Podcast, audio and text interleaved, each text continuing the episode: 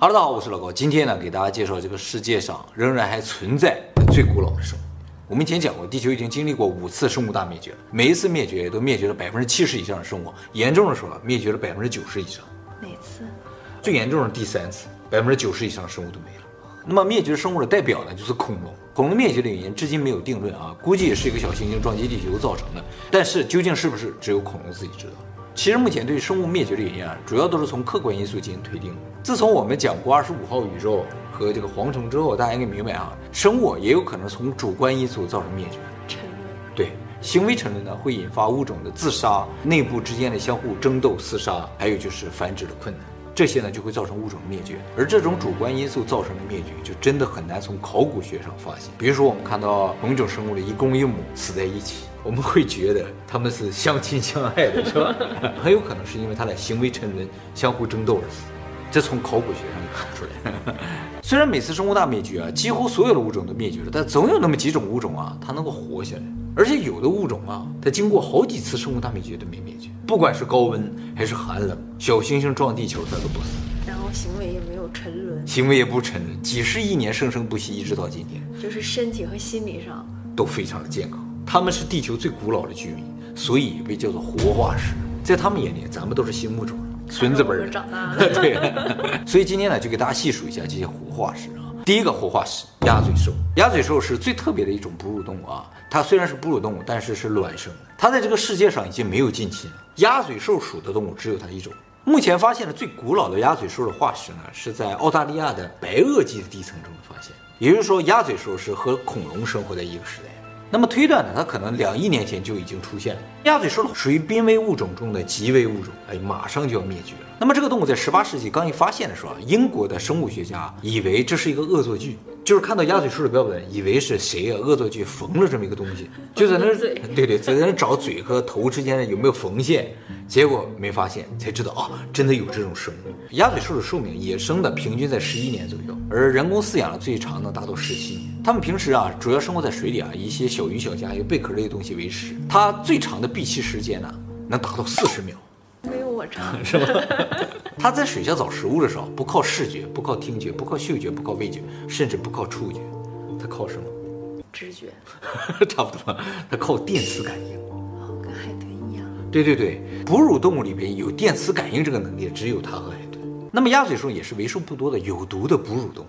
它的后脚上面长了一根刺，这个刺啊，在它发情期的时候就有毒，而且毒性非常的强，扎到猫猫狗狗一下就死。扎到人的话，虽然不能立刻死亡，但是呢，会疼好几个月。那么目前已知有毒的哺乳动物呢，还包括钩齿蛆和臭鼬。钩齿蛆就是这个东西。哇，好吓人！长得像老鼠，但其实不是老鼠，跟老鼠一点关系都没有，一点关系没有，一点关系都没有，那就是大老鼠。啊，是两个完全不同的物种，发展发展长得有点像了。它的眼睛非常小啊，是瞎的，主要靠鼻子搜索食物的啊，而且呢，它个头要大一些，一般体长三十厘米。唾液中呢含有神经毒素，可以麻痹猎物。这个动物目前只有加勒比海的大安第斯群岛上面有，属于濒危物种。但其实它在这个岛上是无敌的，没有天敌，所以呢，它就不会防守。后来人到这个岛上之后，就把猫啊鸟带上去了，就成为它的天敌。但是它从来没有防守过嘛，所以谁抓它都一抓一个准。是吗？对，不会逃跑。只有它想抓别人的时候，想攻击别人的时候，它才会咬。对对，对，防守的时候，他从来没有想过别人会咬他。其实这个事情就反映出一种没有天敌的物种的灭绝方式。哦，哎，我们人类啊，有可能也是类似这种方式灭绝，就是我们从来没有过天敌，所以也不知道该防守什么样的天敌，什么样的东西针对我们从来没见过，所以它一旦出现，我们就完了。疫情，哎，像病毒这种就是很意外的，太意外了。那可是人会互相争斗呀。啊，这是不一样的。人和人互相争斗，大概使用什么方式都是很了解，就可以。对，这不属于天敌，麻痹对方。天敌就是什么专克，就克你。那么臭鼬呢，是主要生活在北美的一种动物啊，会放很臭很臭的气味，就是屁了啊。它的这个气味不仅是奇臭无比，而且呢具有神经毒素，可以麻痹对手神经，让它短时间的失明或者休克。好，下一个活化石喙头蜥。这是一种非常古老的蜥蜴，目前呢仅在新西兰发现过。它虽然叫蜥蜴，但是和我们目前地球上所有其他的蜥蜴不是同一个种，它是一个单独的种，而且一个非常古老的种。它的骨骼也好，内脏也好，都保留了非常古老的状态，没有进化过。这种蜥蜴呢是非常明显的两性异形生物。什么叫两性异形？就是不通过生殖器就能够判别雄性和雌性的这种生物。公鸡母鸡啊，对对对。人呢？人也是两性异形生物。哎，男性和女性一眼就能区分开来吗？男的有胡子了，男的有喉结了。也不是所有人都有，但是大部分情况是这样，对吧？这就属于两性异形。非两性异形生物呢，比如说像老虎、狮子，公母不一样，跟老虎公母差不多，还有狗，公母差不多。这种蜥蜴雄性体长可达六十厘米，而雌性最大也没有它一半大。那么同一种生物，为什么两性会产生如此大的差别？这有研究。对，现在研究发现原因有很多种了，但是最主要的一个原因叫做异性选择，就性择。什么意思？就是如果女孩子都喜欢方脸的男生，这方脸的男生就有更多的获得配偶的机会，就可能生出更多方脸的孩子。所以这个世界上方脸就会成为一种主流，就变成乐高。对对对，而瓜子脸啊或者其他脸型呢就会越来越少，甚至灭绝。哦，从此人类就都变成方脸了。看来现在不是很主流。很遗憾，我快灭绝了。那像咱们那个年代都要睡成扁头，所以咱们都是扁头。啊，当然扁头并不是异性选择造成的啊，父母选择，父母选择的，异性选择造成就是两性。就由于选择上的差别造成，大家长得越来越不一样了。你就越来越长得像我想要的那个样子，我也越来越长得像你想要的那个样子。所以在座的各位都是经过十几万年选择下来最适合吸引异性的长相的人。那么目前推测这种会头戏啊，最早出现在二点二亿年前，也就是说它和恐龙的祖先最早一批恐龙是同时出现。但是恐龙灭绝了，它还在，而且呢，这个家伙在两亿多年的时间里完全没有发生变化。保留着最原始的状态啊！这个家伙两个眼睛可以单独动，像变色龙一样，而且每个眼睛里边都有两个视网膜，一个专门用来白天看东西，一个专门用来晚上看东西。好高级啊！所以它在白天晚上视力都非常的好。那么这个家伙呢，还有一个非常特别的地方，就是它有真的第三只眼。哎，我们在第三只眼的影片里也给大家介绍过，可能我们所有动物都有第三只眼，是吧？对对对，但是我们都已经退化了，不能用了。这个家伙第三只眼是仍然可以用的。它的眼睛里有视网膜，可以感光，而且这个眼睛有神经连到大脑，会向大脑传输信息。究竟它用这只眼看什么？目前还不知道，还没有退化。哎，完全没有退化，完全就是一只眼睛。你说古代的生物它为什么要有三只眼睛？它要干什么？它看天上呗。它抬头不就完了吗？没有抬头。我们都抬头了啊。原来如此，不需要三只眼，有道理。那么关于新西兰蜥蜴的记载呢，最早可以追溯到十八世纪啊，一七六九年的时候，英国的库克船长第一次登陆新西兰，也就是说，新西兰以外的人第一次到新西兰这个岛上的时候，就发现了毛利人，就是他们的土著啊。这个毛利人呢，就跟库克船长说了他们的传说，说我们这个新西兰的岛上原先有一种大型的蜥蜴，体长二点五米以上，哇，长得跟人似的，生活在地下。而且它袭击人吃人，如果船长一听就特别感兴趣，于是就在岛上找，找了很久也没找到，这么猛啊，就把这事儿记下来了。后来过了八十年左右啊，德国的一个著名的动植物学家叫恩斯特啊，听说这事儿，马上悬赏到这个岛上去找这种大蜥蜴，但是找了很多年也没找到，最后呢就找到了这个喙头蜥。差太多了。对 对对。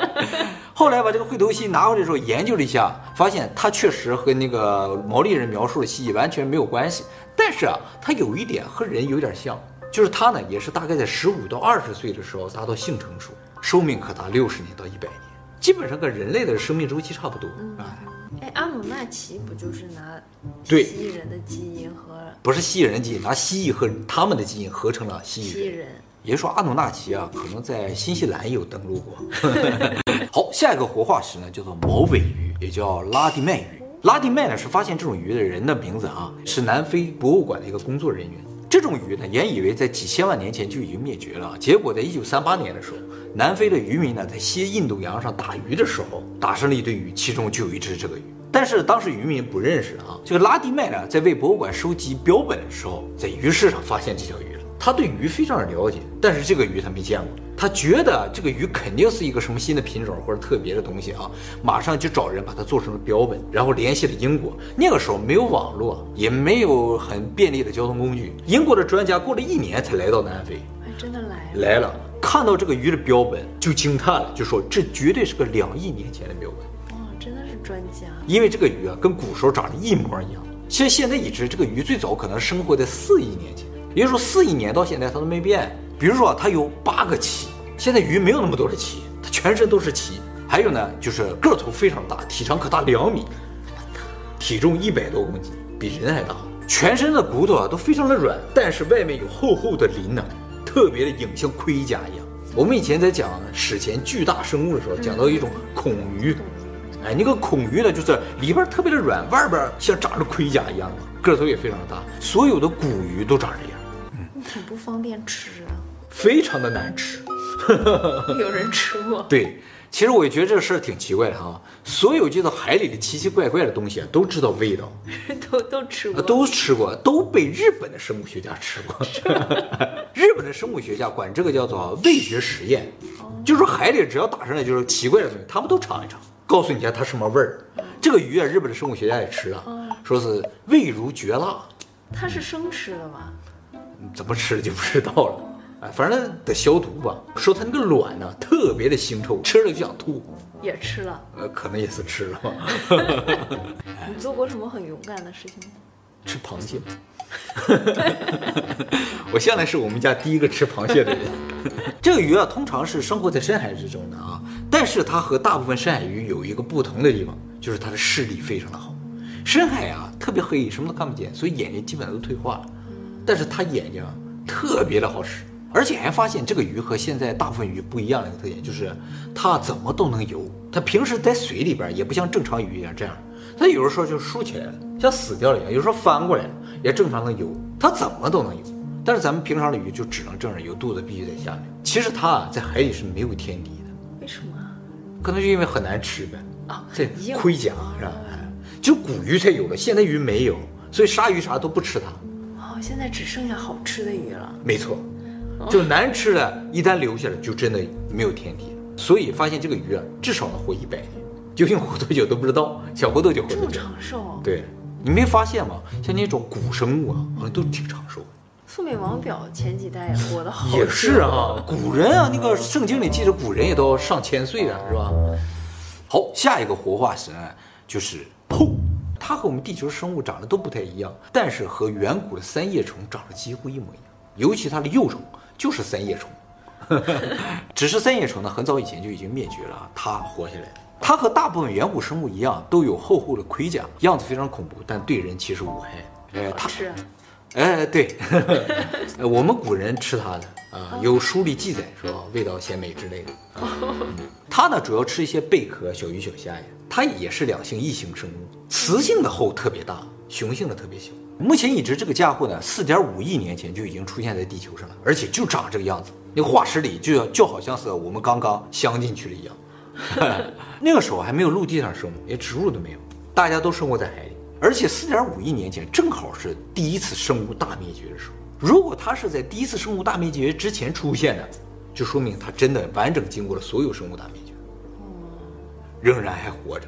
第一次生物大灭绝的原因呢，至今不明。但是呢，怀疑是因为冰河期造成的生物大灭绝。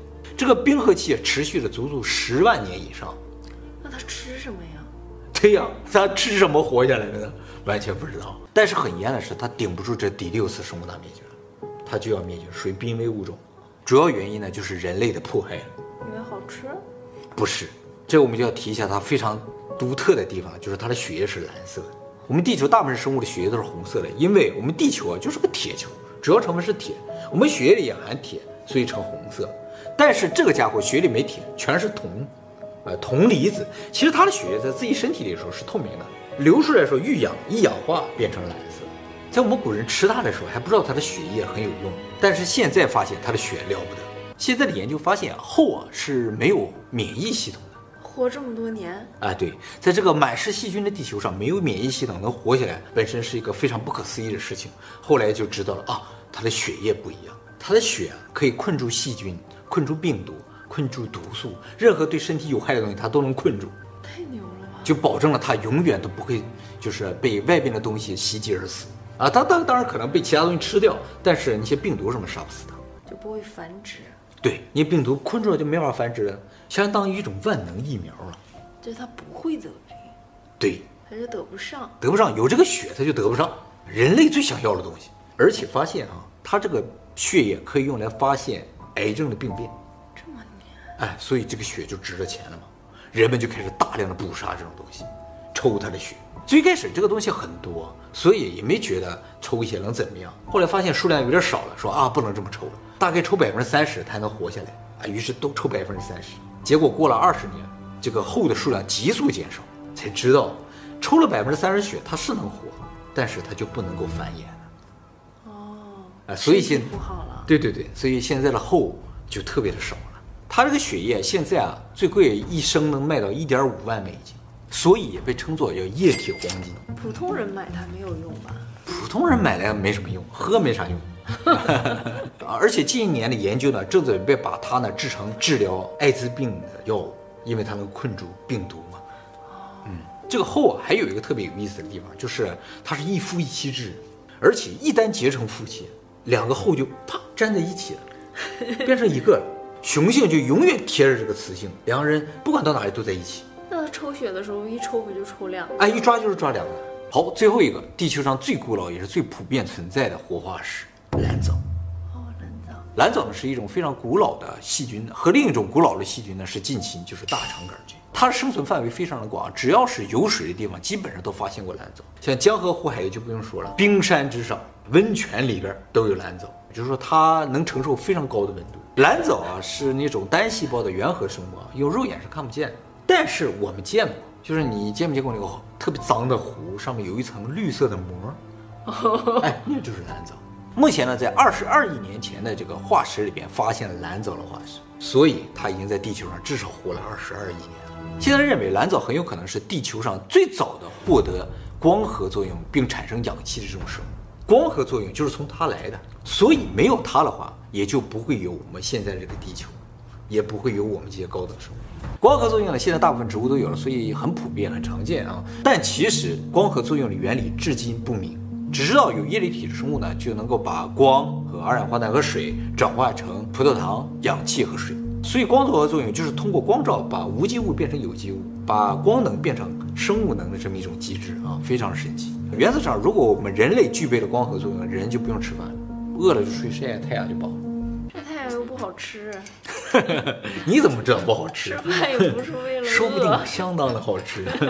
所以呢，现在很多大型机构都在研究人工光合作用，而且利用这种人工光合作用还能够生产石油的替代品。我看最新的研究说啊，光线对于人类和对于植物来说意义是完全不一样的。我们对于光线就感觉亮啊、颜色啊、温暖之类啊，但是植物看到了光是光子，叶绿体会抓住光子。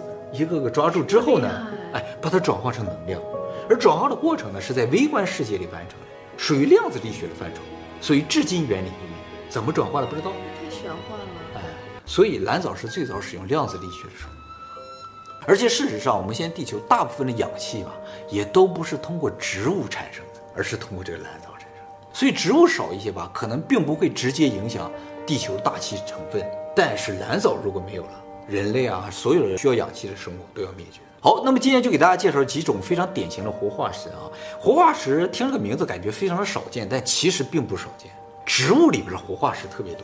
给大家说一个非常常见的植物活化石——银杏。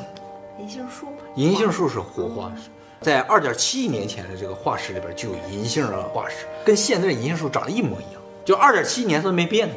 植物这种特别的多，多少亿年都没变。所以恐龙看到的森林可能跟我们看到的森林差不多，是啊，一片森林，应该是一样的，是吧？也就是说，几亿年前这个地球跟现在可能没太大变化，只是上面设定可能是一样的，一样的，就是里边动物换一换，所以生物大学学肯定就是格式化了，格式化一下。那为什么会留下它？他们是初期设置那一批里的。对对对，有可能。所以啊。几亿年后的地球也应该是这个样子，他们也应该吃着白果虾仁。恐龙也吃。他们可能是白果炒毛尾鱼。